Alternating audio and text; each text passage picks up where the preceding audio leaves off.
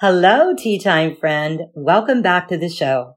The thoughts you choose are one of the most accurate predictors of whether or not you'll reconcile with your estranged adult child. In today's episode, I'm sharing 13 thoughts that were pivotal to helping me feel better and heal the estrangement from my daughter. Grab a notebook, a pen, and your cup of tea, and let's talk about it. Hey, friend. Welcome to the Estranged Mom Coach podcast. Are you going through a family estrangement from your adult son or daughter? Do you wonder why your child cut you off, if there's a way to save the relationship, or how you can ever feel happy again? You can only distract yourself and avoid thinking about it for so long, and then it hits you all over again. How can this be happening? I'm Jenny Good. I'm a certified coach trained in mindset neuroscience family estrangement, and emotional healing. I'm also a mom who's been through adult child estrangement and reconciliation. I teach Christian estranged moms how to increase their odds of reconciling with their child and how to achieve emotional healing and happiness in the meantime. And we do it from a biblical perspective. So grab your tea, pop in your AirPods, and exhale. Welcome home, Sister Mom. It's going to be okay. Quick disclaimer I am a certified coach, not a therapist. If you think you're suffering from a mental health disorder, please seek help from a licensed therapist or call 911. Hello, my tea time friend. Thank you for coming by and spending time with me today. We can get caught up in thinking about all of the things not to do if we want to repair our broken relationship with an estranged child. But today I want to talk to you about what to do to reconcile. I'm sharing 13 thoughts that positioned me to both feel better and heal the estrangement from my daughter. Are you ready? Warm up your tea if you need to, and then let's go. Number one, people borrow your belief.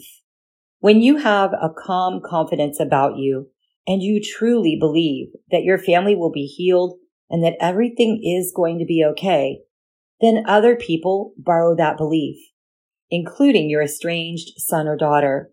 Likewise, if you have a negative belief, people will come into agreement with that as well. Number two, my children can be the icing on the cake, but they don't get to be the cake. My children are like icing on the cake but I don't make them the whole cake. Doing so would be to place them as an idol in my life. When you allow your child's absence to ruin your life or make you feel like nothing is worth doing, you're letting them be the whole cake instead of the icing. Number three, my identity comes from God, not from being a mother.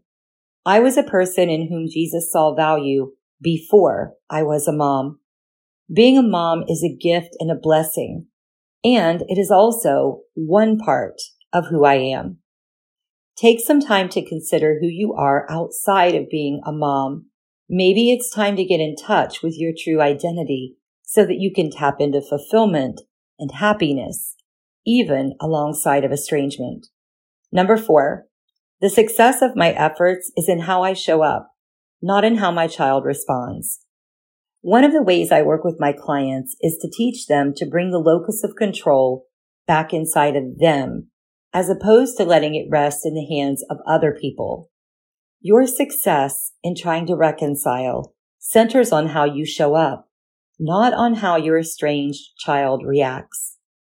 I remember feeling like if my daughter approved of me or even gave me the slightest sign that things were getting better, it was like the sun was shining, the birds were singing, and I was in a great mood. But she could also take it away just as easily as she gave it. And if she disapproved of me, I felt sad, unable to focus, and upset. Your success in this rests on who you choose to be, not on how your child reacts. I can teach you how to get clear on how you want to show up and to use that as a measure of success. As your estrangement coach, we create new ways of responding to your estrangement. so that you bring your power back inside of yourself and you enjoy your life now instead of if or when your child agrees or approves. That's where we begin. And then we move into the tools that move the needle on the broken relationship. But we start with your fulfillment and emotional regulation. If that sounds like something you want in your life, let's talk about estrangement coaching. Go to theestrangedmomcoach.com forward slash schedule. And on that page, you can either schedule your free consult call with me or you can get on the wait list to get priority notification when a spot becomes available. There are times when my schedule is full and getting on that list is the only way to get a free consult call with me to talk about estrangement coaching. So go ahead and pause me here, head over and either schedule or get on the list and then come back to the episode. Okay. Number five, apologies without a comma feel better to my daughter and to me. I learned that apologizing, but following it with a comma and an explanation is not much of an apology. It kind of waters down the apology and makes your estranged child think that you don't really mean it or that you're making it all about you. I learned that a simple I'm sorry without a reason, explanation, or other extra words feels better to me and to my daughter. Say you're sorry and let it be enough. Number six, I want to give myself space and time to choose a response. Not every text has to be answered immediately. Not everything that your child says in a phone conversation or even face to face if you're talking needs to be answered immediately. My knee jerk reaction is not always the best way to communicate. I've learned to take a breath and give myself time and space to process what's being said and to respond in a way that uses the medicine of forgiveness and love. Speaking of which, number seven, forgiveness and love are the medicine. How the medicine gets applied and who it needs to be poured over can vary. It might be that you need to apply it to yourself, but that's it. That's the medicine, forgiveness and love. It always is the medicine that heals the estrangement. Number eight, I am the healer, not the wound. It is easy to fall into a trap of seeing yourself as the wound. When you feel sad, ashamed, or guilty, you are likely identifying as the wound in that moment. Even if you 100% caused the wound, you're still not the wound. The fact that you are here listening to this right now tells me that you are called to be the healer. You're the healer, not the wound. When I learned to start where I was and do one thing to bring healing, just one thing, that was the start of a healing journey. Number nine, taking it to God in prayer does way more to change someone's perception than me trying to talk them out of it. Our children estrange based on their perception. They already expect us to tell them they're wrong or to try to change their perception. That's an uphill battle. Instead, take it to God in prayer. Pray powerful prayers asking for both their perception and your perception to be changed in any way that aligns better with God's will fight for them in prayer instead of fighting with them in arguments that aim to shift their perspective by way of debate or verbal challenge. Number 10, grief comes in waves. Let yourself feel the feelings. Becoming more healed is not always a linear process. Part of the healing is to make peace with the fact that grief and other hard feelings might come in waves or at unexpected moments. Allow the feelings to come. Allowing the feelings to be there and to speak their message to you is so important. All emotions have a message attached to them. And until you witness them and allow their message to be communicated to you, those feelings will come back again and again and they get louder until you give them love, until you give them an audience. This is not loss of progress. This is healing. Number 11. What I think is the major determinant of how I feel and what I do. You might mistakenly believe that you're reacting to a circumstance, but really your feelings about estrangement come from how you think about the circumstance.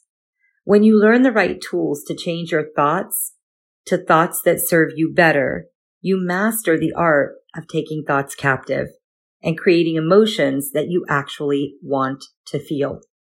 If you're feeling down, angry, ashamed, or confused, spend some time looking for the thought that's at the root of those feelings. Once you find the thought, you can find out what else could be true that would feel more empowering, and then practice that thought. Practice is key here because it can take up to 90 days to create a new neural pathway in your brain. Better neural pathways create better overall emotions by default. Number 12. How I respond to my mistakes goes a long way to repair the relationship with my daughter. Have you ever noticed the reviews for restaurants on Google? Often when a restaurant gets a negative review, someone from their staff responds to the bad review by leaving a reply on Google reviews. They might apologize for the person's bad experience and ask them to call the restaurant or call them on their cell phone or whatever that is so that they can personally handle the situation and make it right for them.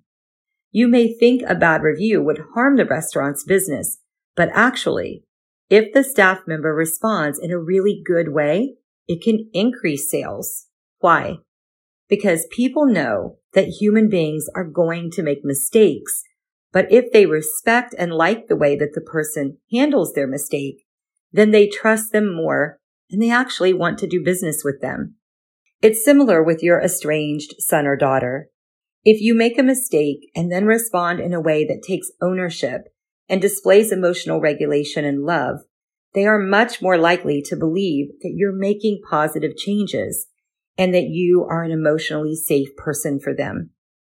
One of the best ways that I like to respond if I make a mistake with my daughter is to say, Hey, I don't like the way I showed up in that situation.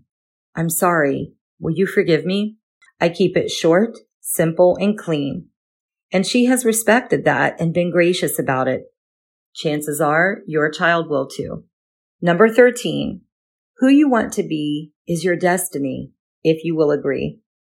When I was first estranged from my daughter, I spent considerable time with the emotion of regret.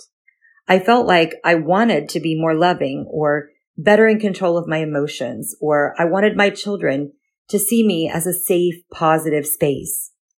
I longed to be able to create positive, calm experiences for my daughter when she interacted with me. But a part of me also believed that it was just too late to change how I showed up for her because I'd already blown it. But here's what I figured out. When you long to be a certain way, that's already your destiny. It's already who you are as the highest version of yourself. And your job is to remove all the weeds and clutter that got in the way. I help clients pull the weeds by healing from false childhood narratives, other people's negative projections onto them, and learning to embody being the healer and not the wound. But that's your job to remove whatever got in the way of who you're called to be. That's it. So if you want to be more this way or less of that, you actually already are.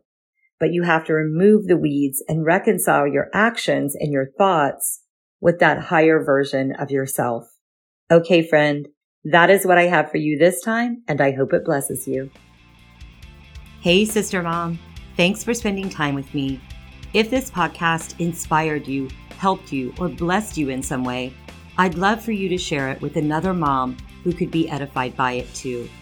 Also, the number one way you can thank me is by leaving a rating and review on Apple Podcasts.